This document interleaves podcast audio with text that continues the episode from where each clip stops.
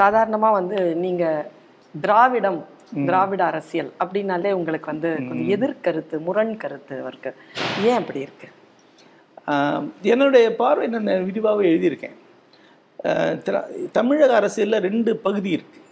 ஒன்று தமிழ் இயக்க அரசியல் தமிழ் இயக்கம்.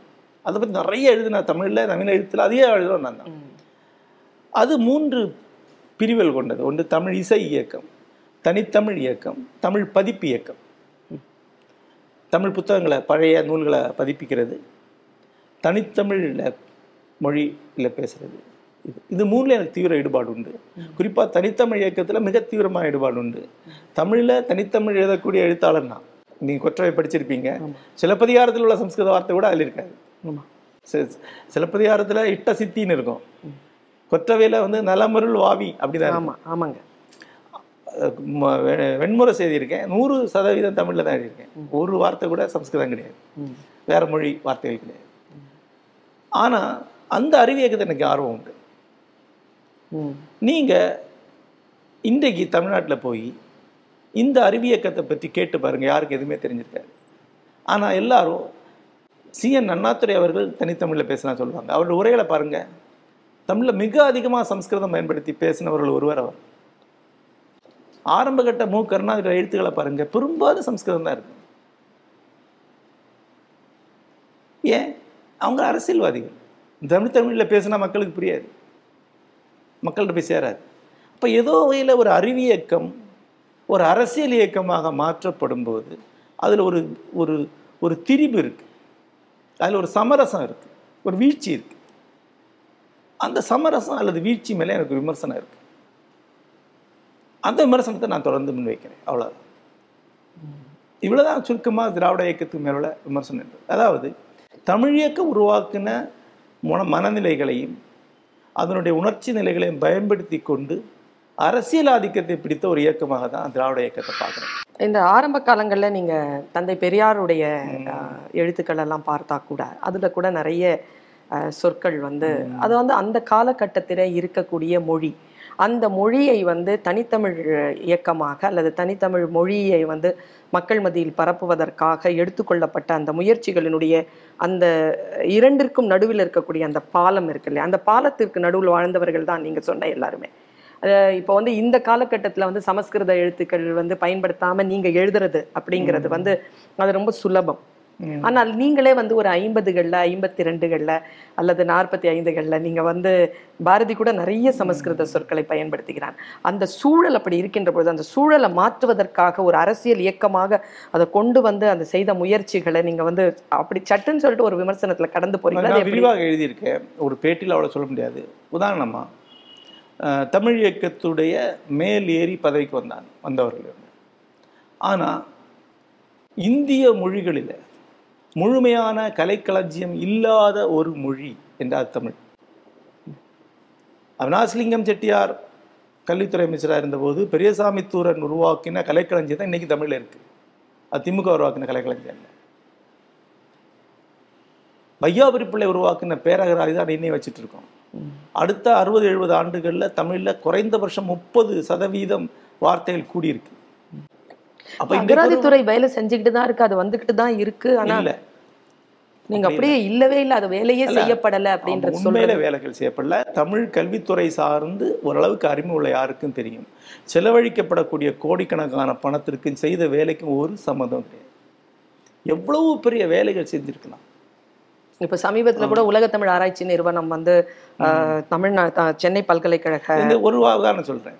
தமிழ்நாட்டில் இருக்கக்கூடிய சங்க இலக்கிய நூல்கள் தமிழ்நாட்டில் தமிழ்நாட்டில் இருக்கக்கூடிய சங்க இலக்கிய நூல்கள் உட்பட நம்முடைய கிளாசிக்கல் புத்தகங்கள் அனைத்துமே எந்த நேரத்தில் வாங்க கிடைக்குன்னு ஒரு சூழல் கடந்த அறுபது ஆண்டுகள் தமிழில் கிடையாது. சில புத்தகம் கிடையாது சில பக்கம் கிடையாது. மொத்தமாக வாங்கவே முடியாது. ஆனால் கேரளத்தில் பார்த்தீங்கன்னா கேரளா பப்ளிகேஷன் டிவிஷன் ஒன்று இருக்குது கேரளம் பற்றி எழுதப்பட்ட அத்தனை புத்தகம் ஆங்கிலத்தில் எழுதப்பட்ட புத்தகம் மலையாளத்தில் எழுதப்பட்ட புத்தகம் அத்தனையுமே விற்பனைக்கு வச்சுருக்காங்க குறைவான விலைக்கு. எந்த தமிழ் கோ மலையாள கோஷம் அவங்க போடலை. ஆனால் இது இங்கே இந்த ச நடக்குது. இந்த சத்தம் இருக்கு. ஆனால் அடுத்த தலைமுறை தமிழறிஞர்கள்னு பார்த்தீங்கன்னா யாருமே இல்லை. பணிகள் அவ்வளோ இருக்கு. நிறைய இருக்கு. நடக்கலை. ஏன் நடக்கலை? அப்போ என்ன நடக்குதுன்னா கல்வித்துறை சார்ந்து ஒரு பெரிய சரிவு இருக்குது ஊழல் தான் அதனுடைய அடிப்படை. ஊழல் தான் அதனுடைய அடிப்படை. நீங்கள் கல்வித்துறையில் வேலைக்கு போனாலே காசு கொடுக்கணும்னா அப்புறம் யார் அங்கே தகுதியான ஆள் இருக்கும் தமிழுக்கு ஒரு பல்கலைக்கழகம் அங்கே இருக்கு. இது ஒரு திராவிட ஒரு திராவிட இயக்கத்திற்கான. ஒரு ஒரு குற்றச்சாட்டு மட்டுமாவே கண்டிப்பா, கொள்ளலாமா? கண்டிப்பா. தமிழ் பல்கலைக்கழகம் ஒன்று இருக்கு. எம்ஜிஆர் ஆரம்பிச்சது. என்ன ஒர்க் பண்ணியிருக்காங்க? அது விஏ சுப்பிரமணியம் ஆரம்பிச்சது.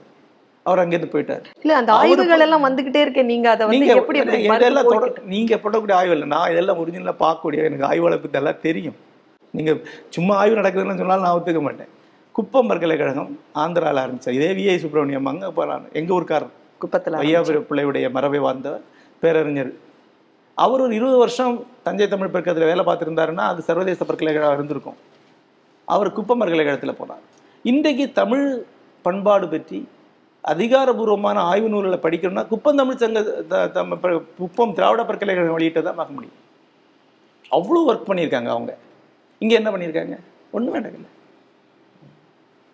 ஒன்றுமே நடக்கலன்னு சொல்லும்போது யாரெல்லாம் இதெல்லாம் உருப்படியாக பண்ணியிருக்காங்க? அத்தனை இந்த பாருங்க என்னோட தளத்திலே பார்த்தீங்கன்னா உருப்படியாக ஒரு பிஹெச்டி தீஸ் வந்தால் கூட அதில் ஒரு கட்டுரை இருக்கிற ரெண்டு தளத்தில் தான் இருக்கும் அது படிச்சிருப்பேன். அதை பற்றி ஒரு நோட் எழுதி. ஆனால் ரொம்ப அரிதுன்னு அரிது நூறு பேர்கிட்ட நான் சொல்லியிருப்பேன். ஏதாவது உருப்படியாக ஏதாவது ஒரு கட்டுரைன்னா எனக்கு கொடுங்க அப்படின்னு. வருஷத்துக்கு ஒரு நல்ல ஆய்வோட என் கண்ணுக்கு வந்தால் அபூர்வம். இப்படிதான் நடக்குது. உங்களுடைய இந்த விமர்சனங்கள் எல்லாம் தாண்டி உங்களுக்கு தொல் திருமாவளவன் ஐயா மீது ரொம்ப அதிகமான ஒரு ஒரு நல்ல கருத்து இருக்கிறதா நீங்க தொடர்ந்து நீங்க வெளிப்படுறீங்க. ஏன் அவரை மட்டும் விமர்சனம் பண்ண மாட்டேங்கிறீங்க? முதல்ல அவர் மேலே பொலிட்டி அரசியல் விமர்சனம் வைக்கிறதுனா எனக்கு நான் இப்போ வந்து திராவிட இயக்கம் மேலேயோ அல்லது மற்ற கட்சியில் வைக்கிற விமர்சனம் இது அரசியல் விமர்சனம் கிடையாது. ஏன்னா நான் அரசியல்வாதி கிடையாது. அரசியல் என்ன நடக்குன்னு எனக்கு தெரியாது. நான் சொல்றது பண்பாட்டு விமர்சனம். பண்பாட்டு தலங்களை அவங்க என்ன பண்ணாங்க பண்ணலை என்ன பண்ணியிருக்கலாம் என்ன தவற விட்டாங்க தான் பேசிட்டு இருக்கேன். ஆக திருமாவளவனுடைய அரசியலை பற்றி நான் பேச விரும்பலை. ஏன்னா அது எனக்கு தெரியாது. அவங்க அவருடைய கட்டாயங்கள் என்ன? அதில் என்ன பண்ணுறா எனக்கு தெரியாது. அவருடைய பண்பாட்டு இடத்துல அவருடைய இடம் என்னங்கிறத நான் பார்க்குறேன். நான் துறையில் அரசு துறையில் பணியாற்றுவேன் தொழிற்சங்கத்தில் பணியாற்றியிருக்கேன். ஆயிரத்தி தொள்ளாயிரத்தி எண்பத்தஞ்சிலேருந்து தொண்ணூறுகள் தொடக்கத்தில் எல்லாம் கூட காவல்துறையில் கே வழக்கு ஒரு ஒரு மாத கடைசியில் வழக்கு இல்லைன்னா சும்மா வந்து பக்கத்தில் தலித்துகள் வாழக்கூடிய ஏரியாவில் போய் ஒரு நாலு பையங்களை பிடிச்சிட்டு வந்து கேஸ் போடுவாங்க. சும்மா பெட்டி கேஸ் தான். அந்த பிடிச்சிட்டு போகிற பையங்களில் எங்கள் தொழிற்சங்கத்து ஆளுடைய தெரிஞ்ச யாராக இருந்தாலும் நாங்கள் போய் கூப்பிட்டு வந்துடுவோம் மற்றவங்க மேலே கேஸ் போடுவோம் இதுதான் தமிழ்நாட்டோட நிலைமையாக இருந்தது. தொண்ணூறுகள் வரைக்கும் தான் நிலைமையாக இருந்தது. அப்போ ஒரு தலைமை அவங்களுக்கு வருது. இன்றைக்கு அப்படி செய்ய முடியாது. இன்றைக்கு ஒரு ஒரு கேள்வி வரும். ஏன் வந்து இன்னைக்கு தலித்துகளை பிடிச்சி கேஸ் போடுறாங்கன்னா அவங்களுக்குன்னு ஒரு குரல் இல்லை. நீங்கள் இவ்வளோ அரசியல் கட்சியில் இருக்குது கம்யூனிஸ்ட் கட்சியில் இருக்குது திராவிட கட்சியில் இருக்குது ஆனால் அவங்களுக்கு ஆள் கிடையாது. இன்னைக்கு அவங்களுக்குன்னு ஒரு குரல் வருது. அந்த குரல் முக்கியமானது. நான் திருமாவளவன் பக்கத்தில் உட்காந்துருக்கிறேன் வரிசையாக நின்று அவர்கிட்ட மனு கொடுக்குறாங்க. அப்போ நான் அந்த மனு பார்க்குறேன். எல்லாமே தாசில்தார்கிட்ட கொடுக்க வேண்டிய மனுக்கள். வில்லேஜ் ஆஃபீஸர்கிட்ட கொடுக்க வேண்டிய மனுக்கள். இங்கே ஏன் கொடுக்குறாங்கன்னா இங்கே வழியாக கூப்பிட்டு சொன்னால் தான் நடக்கும் இல்லை நடக்க இத்தனை ஆண்டுகள் இங்கே பிறகு கூட மனு அவர்கிட்ட கொடுக்குற நிலைமை தான் அந்த மக்களுக்கு இருக்குன்னா அவருடைய தேவை அங்கே இருக்குது இப்போ அரசியல் கட்சியில் எடுத்து பார்த்தா பல அரசியல் தலைவர்கள் அரசியல் தலைவர்களாக இருக்க வேண்டிய அவசியம் அவர்களுக்கு தான் இருக்குது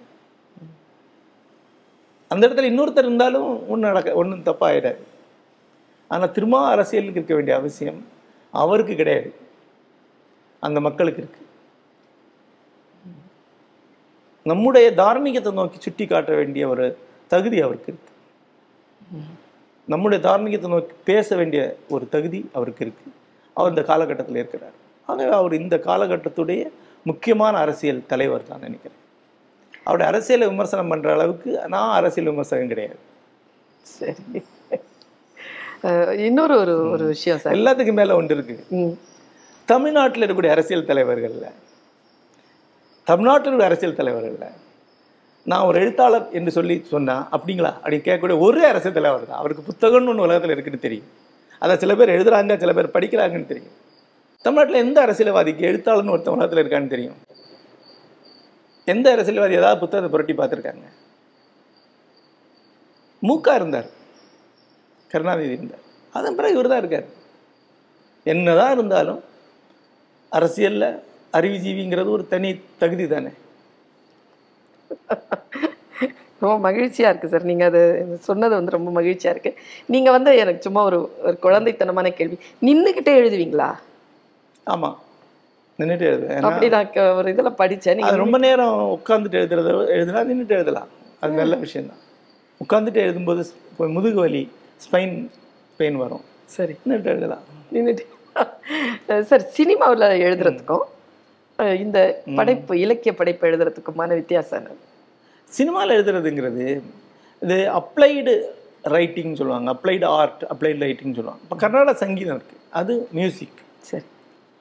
சினிமா பாட்டுங்கிறது அப்ளைடு மியூசிக் அதுலேருந்து ஒரு பகுதியை எடுத்து போகிறோம் ஒரு கர்நாடக சங்கீத இசைங்கிறது மூணு மணி நேரம் நாலு மணி நேரம் ஒரு ராகத்தை பாடும்.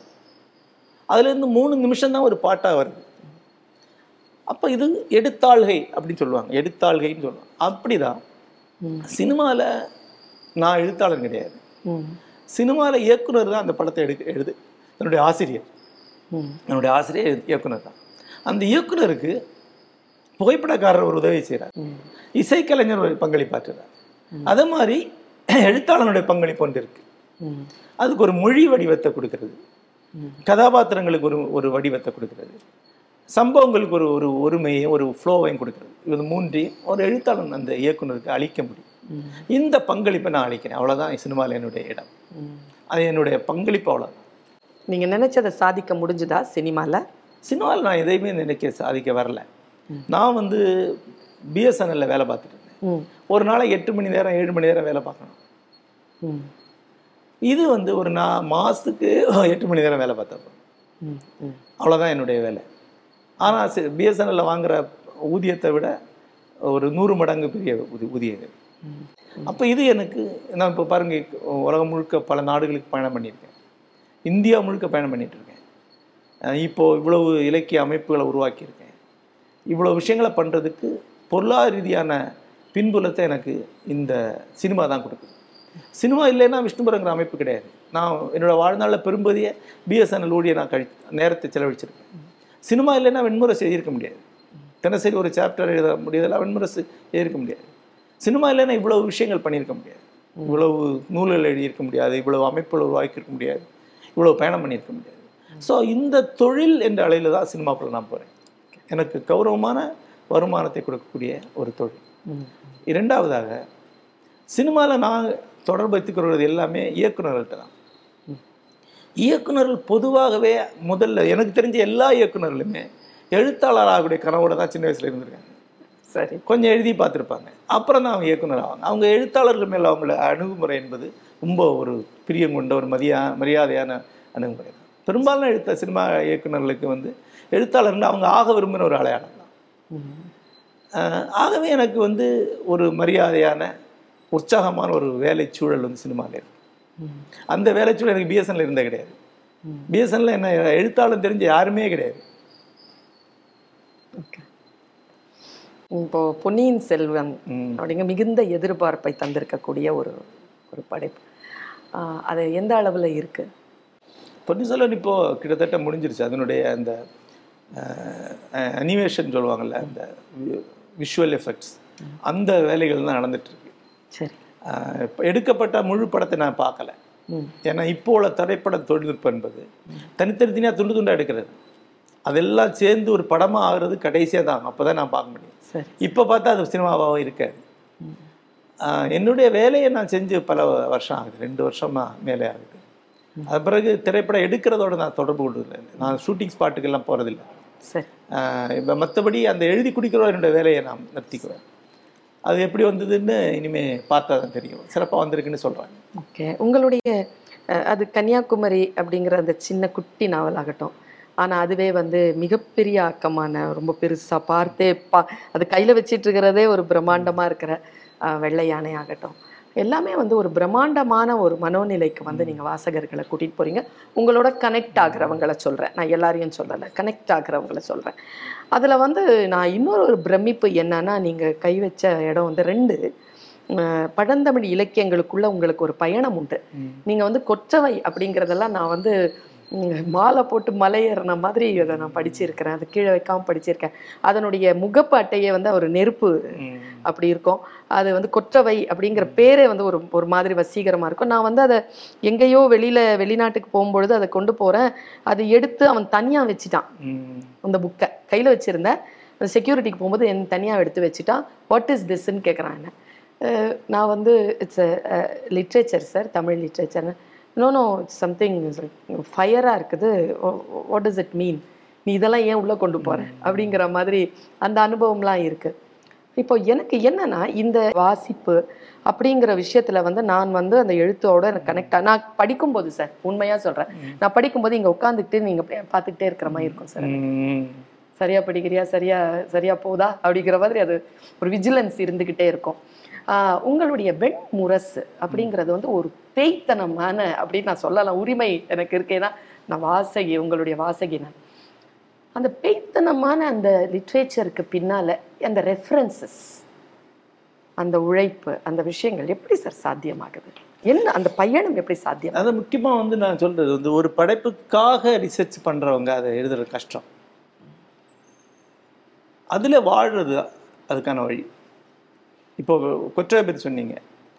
கொற்றவை வந்து சிலப்பதிகாரத்தை நான் படிக்கிறேன் பள்ளி நாட்கள்ல. நான் பழைய முறைப்படி முறையாக சிலப்பதிகாரத்தை கவிராயர்கிட்ட பாடம் கேட்டிருக்கேன். சரி. நான் மாணவனா இருக்கிற காலத்துல முழு பாடம். அப்போ மொத்தமாவே அவங்க விரிவான ஒரு உரை அணிஞ்சிருக்கு அதன் பிறகு குறை பத்து பதினஞ்சு இடம் வரை சிலப்பதிகாரம் படிச்சிருக்கேன்.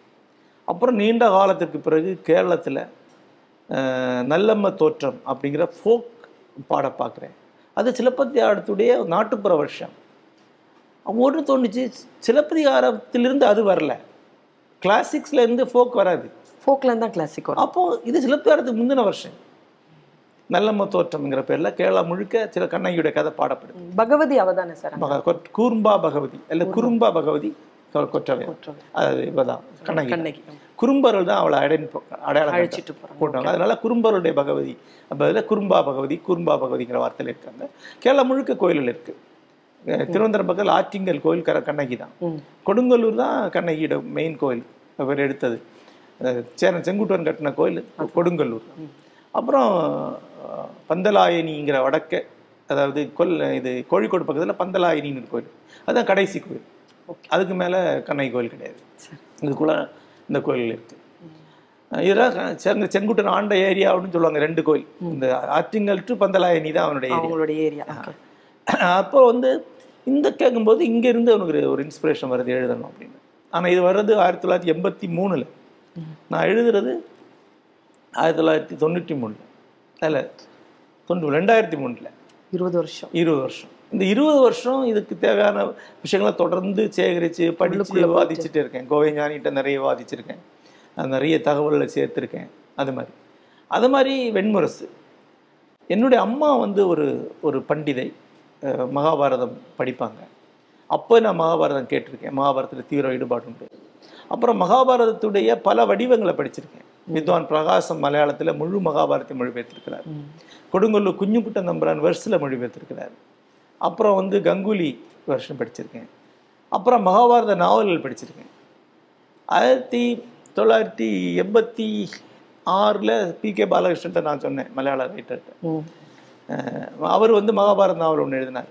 அதில் கர்ணனை தூக்குறதுக்காக அர்ஜுனை கொஞ்சம் கீழே இறக்கிட்டார். அப்போ நான் சொன்னேன் வந்து கர்ணனை மேலே தூக்குற அர்ஜுனை கீழே இறக்கிட்டீங்க. கர்ணன் பெரிய ஒரு இருத்தலியல் கதாநாயகன் தான். ஆனால் யோகி அப்படின்னா அவன் அர்ஜுனன் தான். அவனு தான் கீதை சொல்லப்பட்டது கர்ணனுக்கு சொல்லப்படலை. ஃபிலாசபிக்கல் கொஸ்ட் உள்ள ஹீரோங்கிறவன் கர்ண அர்ஜுனன் தானே வழிய கர்ணன் கிடையாது. தத்துவார்த்தமான தேடல் அர்ஜுனுக்கு இருந்துக்கிட்டே இருக்கு. இப்போ அர்ஜுனை ஒரு படி கீழே கர்ணன் மேலே நீங்கள் ஒரு நாவல் சொல்ல முடிஞ்சா அவர் தவறு தானேன்ட்டு கேட்டால் அவர் சொன்னார். எல்லா கதாபாத்திரத்துக்கும் நியாயம் சொல்லி எழுதணும்னா மொத்த மகாபாரத்தையும் திருப்பி எழுதணும். இந்த ஒரு சொல். அப்போ நான் சொன்னேன் நான் எழுதுவேன் அப்படின்னு சும்மா தமாஷ் சொன்ன மாதிரி கூட இருக்கலாம். ஆனால் அவர் என்ன தழுவிட்டு நாம் எழுதுவோம்டா அப்படின்னாரு. என்ன அர்த்தத்தில் சொன்னாருன்னா ஒன்றுமில்லைங்களும் நம்ம திருவிதாங்கூர்காரല്ലേ அப்படின்னாரு அது தெக்கன் திருவிதாங்கூர்னா கன்னியாகுமரியும் திருநெல்வேலி சரி திருவனந்தபுரம் சேர்ந்த பகுதியை தான் தெற்கு திருவிதாங்கூர் சொல்லுவோம் அவர் நம்ம ஏரியாக்கார் சரி அந்த ஒரு ப்ரைடு எங்க அவங்களுக்கு உண்டு எல்லாருக்குமே உண்டு. நாம எழுதுவோம் we are the most intelligent people in India அப்படிங்கிற ஒரு தாழ்வோட ஒரு எண்ணம் உண்டுங்க அப்போ நீ எழுதும் அப்படின்னா நீ எழுதுடா அப்படின்னா இது ரொம்ப நாள் கிடந்துட்டே இருந்தது அப்புறம் அதுக்காக இருபத்தைந்துக்கு மேற்பட்ட பயணங்கள் பண்ணியிருக்கேன் மகாபாரதம் நடந்ததுன்னு சொல்லப்படும் எல்லா இடங்களுக்கும் நேரில் போயிருக்கேன். இமயமலை அடிவாரங்கள் உட்பட. அர்ஜுனன் பிறந்த வர்ஜன்ய பதம்னு சொல்லக்கூடிய இமயமலை அடிவாரம் வரைக்கும் கூட போயிருக்கேன். தேடி போயிருக்கேன். ஜோஷிமட். அங்கே போயிருக்கேன். பல இடங்களில் பயணம் பண்ணி இதெல்லாம் நினைவுகளாக சேர்ந்துட்டே இருக்கு. ஆனால் ஒவ்வொரு முறை எழுதும்போதும் அதை ஒத்தி போட்டே இருக்கேன். என்னுடைய கையில் பின்னாடி பார்த்தா வேறு வேறு காலங்களில் எழுதின கைப்பிரதிகளே ஒரு அஞ்சு வடிவங்கள் இருக்குது மகாபாரத் வெண்முரசுடைய. தொண்ணூற்றி ஏழில் எழுதியிருக்கேன் ரெண்டாயிரத்தில் எழுதியிருக்கேன் ரெண்டாயிரத்தி ஆறில் எழுதியிருக்கேன். அதெல்லாம் தூக்கி போட்டேன் எழுத முடியல. அல்லது சரியா வரல அல்லது இன்னும் போகட்டும் போகட்டும். ரெண்டாயிரத்தி பதினாலு ஆகும்போது என்ன ஆகுதுன்னா எனக்கு வந்து ஐம்பது தாண்டுது. இனிமே எழுதலைன்னா இனி எழுத முடியாது. அப்புறம் ஏதோ ஒரு ஒரு தூண்டுதல்ல எழுதிட்டேன். அது எனக்கே நான் போட்டுக்கிட்டே இருந்தேன் நான் டெய் தினசரி ஒரு சாப்டர் எழுதுவேன். அப்புறம் இதை யார் படிப்பாங்கிற எண்ணம் இருந்தது. அப்போ எனக்கு கொஞ்சம் திருப்பி படித்து ஒரு ஃபீட்பேக் நல்லதுங்கிறனால ஏழு எட்டு நண்பர்களுக்கு ஃபோன் போட்டு நான் எழுத போகிறேன் நீங்கள் ஏழு பேராக தொடர்ந்து படிக்கணும் பத்து வருஷம். அப்படின்னு அத்தனை பேர் தான் பத்துலேருந்து இருபது பேர் தான் படிப்பாங்க. அப்படின்னு என்னோட எண்ணம் இருந்தது. ஆனால் உலக அளவில் படிக்கப்பட்டது. அவ்வளோ பேர் படித்தாங்க அது பெரிய ஆச்சரியமான விஷயம்தான். ம். அது எழுதினேன். ஆனால் அந்த வருஷம் முழுக்க அந்த முழுக்க முழுக்க எழுதி முடிச்ச பிறகு என்னன்னா ஒரு மாதிரி அந்த கைப்பிரதிகள் எழுதப்பட்ட இதுகள் வேற வேற சாஸ்திரங்கள். உதாரணமாக இந்த ஸ்மிருதிகள் இருக்கு. ம். ஆஹ் நான் இது நாராயண ஸ்மிருதி யாக்ஞவல்கிய ஸ்மிருதி மனுஸ்மிருதி இந்த மாதிரி ஸ்மிருதிகளே ஒரு பத்து பன்னெண்டு வருஷம். அப்புறம் புராண கலைக்களஞ்சியங்கள் அது இதுன்னு பெரிய இது எல்லாத்தையும் எடுத்துக்கொண்டு போய் வே- ஒரு இடத்துல தள்ளி விடுறது தான் பெரிய வேலையாக இருந்தது கைப்பிரதியில் அவ்வளோத்தையுமே குறிப்புகள் நோ எல்லாத்தையுமே வீட்டில் இருந்து வெளியே தள்ளிட்டேன். அதுக்கப்புறம் தான் ஒரு வீடே கொஞ்சம் மீட் எடுத்தேன் அப்புறம் அது அப்போ ஒரு அதுக்கான ஆய்வு என்பது வந்து பல ஆண்டுகள் தினசரி நடந்துகிட்டே இருந்த ஒரு விஷயம் தான் சரிங்க. சரி சரி இப்போ ஆஹ், ஒரு நாவல் மனசுல இருக்கு. ஆனா இந்த நாவலுடைய கருத்து இந்த நாவல் எழுதணுங்கிற எண்ணம் பதினஞ்சு வருஷம் முன்னாடி இலங்கை எழுத்தாளர் மௌனகுரு அவர்கள்ட்ட பத்தி பேசியிருக்கேன் அதாவது சுடலமாடனுடைய பயணத்தை பற்றி ஒரு நாவல் எழுதணும். நாவலுடைய தலைப்பு மனசுல இருக்கு தென் திசை வலம். ஆனா இன்னும் எழுதலை. எழுதலாம் எழுதாம கூட போகலாம். ஆனால் இதுக்கான ஏதோ இல்லை நாட்டுப்புறவியல் தேடிக்கிட்டே இருக்கேன். இப்போ என்கிட்ட என் கையில் இருக்கக்கூடிய நாட்டுப்புறவியல் கலெக்ஷன் இருக்கு. அது ஒரு பெரிய நூலா வைக்கிற அளவுக்கு இருக்குது அவ்வளவு இது இருக்குது எல்லா வடிவங்களும் சேர்த்து வச்சுருக்கேன். இந்த ஆய்வு நடந்துக்கிட்டே தான் இருக்கும் ஒவ்வொரு நாளும். அவ்வளோ பக்கம் கையால் எழுதிக்கிட்டே இருப்பேன் நோட்ஸ் எழுதி எழுதி சேர்த்துட்டே இருப்பேன். இது மனசுக்குள்ள பிறகு எழுதலாம் எழுத ஆரம்பிக்கலாம். இந்த- பயணம் என்ன சார்? நான் வந்து கன்னியாகுமரி படிக்கும்போது ஃபர்ஸ்ட் கன்னியாகுமரி தான் ஓப்பனிங்கே உங்க உங்களை நான் வந்து தெரிஞ்சுக்கிட்டது வந்து அந்த அந்த ஒரு நாவல் தான் எனக்கு வந்து கூட்டிகிட்டு போச்சு உங்ககிட்ட கூட்டிகிட்டு போச்சு. அப்போது நான் படிக்கும் பொழுது நான் நினச்சிருக்கேன் இந்த யார் எழுதுனாங்களோ இவங்களை நான் சந்திக்கணுமே அப்படின்னு. அதை நான் உண்மையாகவே நான் வந்து அந்த எழுத்தாளனை சந்திக்கணும்னு சொல்லிட்டு நிறைய எழுத்தாளர்களை நான் அப்படி நினைக்க மாட்டேன். அப்படிலாம் மறைந்து போன கம்பனை பார்க்கணும் வள்ளுவனை பார்க்கணும் ஞான திருஞான சம்பந்தரை பார்க்கணும் முக்கியமாக அப்பரை பார்க்கணும். அப்படிலாம் யோசிப்பேன் நான். அப்படி கண்டிப்பாக இந்த மனிதரை நம்ம சந்திக்கணும் அப்படின்னு நான் என்னை தோண வச்ச ஒரு ஒரு ஆக்கம் வந்து கன்னியாகுமரி. அதை வந்து நீங்கள் ஜெயகாந்தனுடைய கங்காவை விட உங்களுடைய விமலா அது வேற டைமென்ஷனில் அவள் போய் நிற்கிறா எனக்கு உங்ககிட்ட ஒரு கேள்வி இருக்கு எனக்கு பாலு மகேந்திரா சார் கிட்ட அப்படி ஒரு கேள்வி இருந்தது. மறுபடியும்ல ஏன் வந்து கடைசியா நீங்க வந்து அந்த அரவிந்த் சாமியார் நடிப்பார் அவர் தான் நடிப்பார் அந்த ஒரு நண்பனா நடிப்பார். கடைசியா அவர் திருமணம் பண்ணிக்கிறேன்னு சொல்லும்போது கூட நீங்க ஏன் வந்து திருமணம் பண்ணி வைக்காம அவளை வந்து தனியா விட்டுட்டீங்க அந்த பொண்ணை? ஏன் அவ அவளுக்கு அந்த தகுதி இல்லையா? மற்றவர்களுக்கெல்லாம் வந்து துணை கிடைக்குது ஒரு பெண்ணுக்கு அந்த துணை இல்லையா? ஏன் வாய்ப்பு இருந்தும் நீங்க செய்யல? அப்படின்னு. ஏன்னா நேர் நேர்மையான நேர்ல நாங்க பார்க்குற வாழ்க்கையில சில விபத்துகளை வந்து சகிச்சுக்க முடியுது ஜெயமோகன் சார். ஆனா இலக்கியங்களுக்குள்ள அந்த விபத்துகள் நடக்கும்போது என்னால அதை தாங்கவே முடியறதில்ல. இது இது அதான் ஜெய இவர் தான் சொல்வார் ஜெயகந்தர் தான் சொல்வார். ஒரு குழந்தை வந்து நேர்ல சாகிறத பார்த்துடலாம் ஆனா நாவல்ல சாகிறத நம்ம படிக்க முடியாதுன்னு சொல்லுவார் ஏன் அப்படி நீங்க அந்த படைப்புல அப்படி அனுப்புனீங்கன்னா அவர் என்கிட்ட சொன்ன பதில் வந்து எங்க கல்லூரிக்கு நான் கூப்பிட்டிருந்தேன் அவரை. அப்போ அவர் சொன்ன பதில் மறுபடியும் ஒரு பெண்ணுக்கு ஆண் தீர்வல்ல? அப்படின்னு சொல்றதுக்கு தான் நான் மறுபடியும்னே பேர் வச்சேன் அப்படின்னு சொன்னேன் உங்ககிட்ட எனக்கு ஒரு கேள்வி. கன்னியாகுமரியில ரவியை ஏன் வந்து பிளைனா அப்படியே விட்டீங்க? அவன் அவன் ஏன் அவனுக்கு அவ்வளோ பெரிய தண்டனை? முக்கியமாக கன்னியாகுமரி என்னுடைய நண்பர் லக்ஷ்மி மணிவண்ணன் அவர் ஒரு கவிஞர். அவர் ஒரு பேச்சில் சொன்ன ஒரு இன்சிடெண்ட் ஒரு உண்மை சம்பவத்திலேருந்து அதை ஆரம்பிக்குது. அதன் பிறகு அதை நான் விரித்தெடுத்தேன். அதனுடைய கேள்வி ஒன்று தான் ஒரு மிஸ்ஹேப் சொல்லக்கூடிய ஒரு விபத்து ஒரு ஒரு அவமானம் ஒரு அவமானம் அல்லது ஒரு இழிவு ஒருத்தர் நிகழ்ந்தால் அதை வெல்லும் வழி என்ன? அது வெல்லும் வழி என்பது. அதுக்கு நிகரான இன்னும் நான் செய்கிறதில்ல அதை சின்னதான அளவுக்கு நீங்கள் பெருசாகி கடந்து போகிறது நீங்கள் எட்டாம் கிளாஸ் படிக்கும்போது உங்கள் பேராசிரியர் வந்து உங்கள் ஆசிரியர் உங்களை வந்து அடிச்சிட்டாங்க. புண்பட்டுட்டீங்க அழுதுறீங்க. ஆனால் பிஹெச்டி முடிச்ச பிறகு திரும்பி பார்த்தா அது தமாஷ் தான். அது மாதிரி விமலாவுக்கு வந்து ஒரு அவ லைஃப்பில் ஒரு ரொம்ப மோசமான ஒன்று நடக்குது. அப்போ அவங்க அப்பா கூட்டு போய் சொல்கிறாரு நான் அவனை ஒரு சயின்டிஸ்டாக தான் பார்த்தேன் அப்படின்னு. அப்போ தான் இவளுக்கு ஒரு விஷயம் தெரியுது. இவளுக்கு இவ வந்து ரேப் பண்ணப்படுறான். இந்த சம்பவம் என்பது இவளோட கல்யாணம் பண்ணிக்க போகிறவங்களுக்கு மட்டும்தான் பிரச்சனை. அவங்க அப்பாவுக்கு அது பிரச்சனையே கிடையாது. அம்மா அப்பாவுக்கு இது யாருக்கும் தெரியக்கூடாது மட்டும்தான் பிரச்சனை. இதனால இவ படிப்பும் பாதிக்கப்பட்டு கூட மட்டும்தான் அவங்க அப்பா பிரச்சனை. அதுக்கப்புறம் இது ஒரு அவருக்கு ஒரு இஷ்யூவே இல்லை. அப்போ அவர் சொல்றாரு இது இவங்களுடைய பிரச்சனை என்னுடைய பிரச்சனை. எங்க அப்பாவுக்கு அது பிரச்சனை இல்லையே.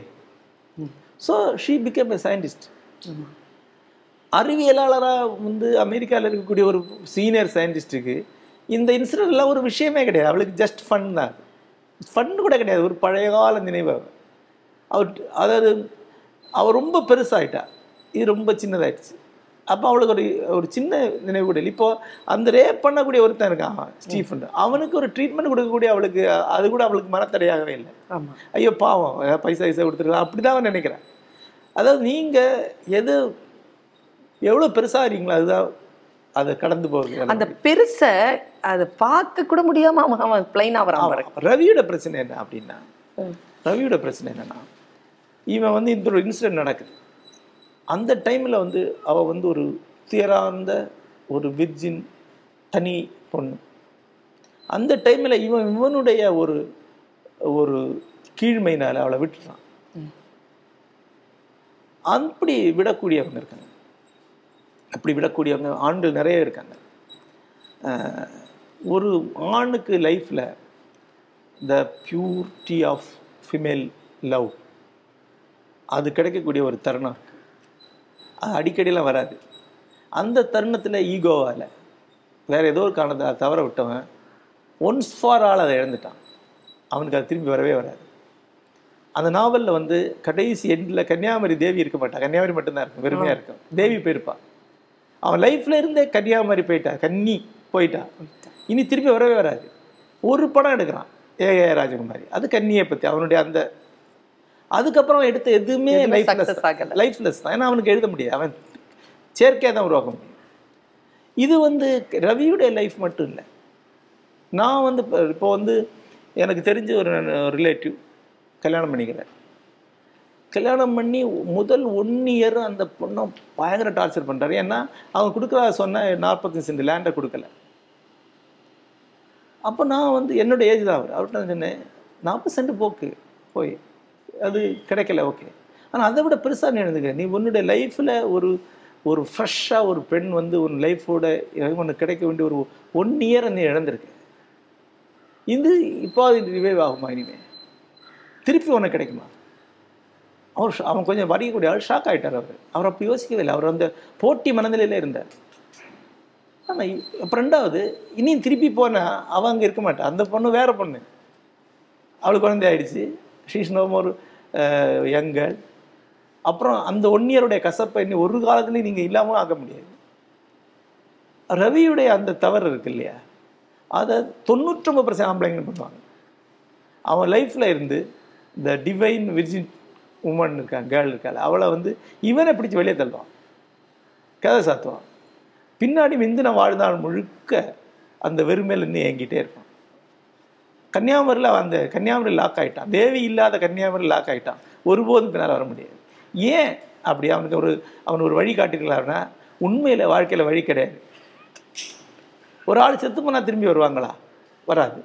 அது மாதிரி சில விஷயங்களை இழந்தவங்க திரும்பி வரவே வராது அதான் Visit India's first walk-through tunnel aquarium and see sharks, rays, and thousands of exotic marine creatures only at VGP Marine Kingdom, Chennai. Book tickets at vgpmarinekingdom.in.